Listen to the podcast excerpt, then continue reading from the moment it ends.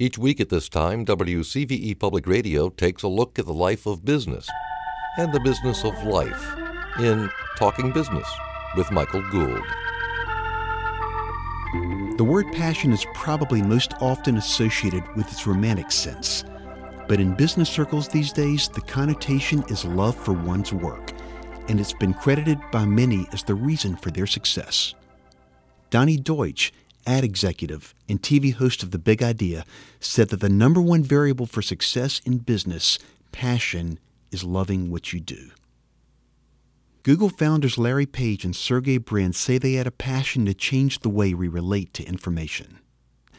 Steve Jobs of Apple suggested in his commencement address to graduating Stanford students that the only way to be truly satisfied is to do what you believe is great work and the only way to do great work is to love what you do.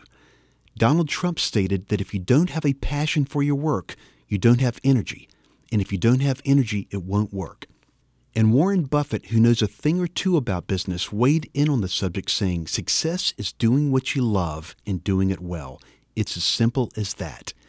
Now, one could argue that that's easy for him to say. He's worth about $52 billion. But when asked if he's happy because of all of his luxuries, he responded that he lives in the same house as he did 50 years ago and eats the same food.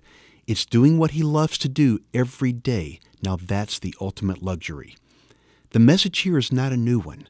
Confucius may have said it best 2,500 years ago Choose a job you love, and you'll never have to work a day in your life. Passionately talking business, I'm Michael Gould.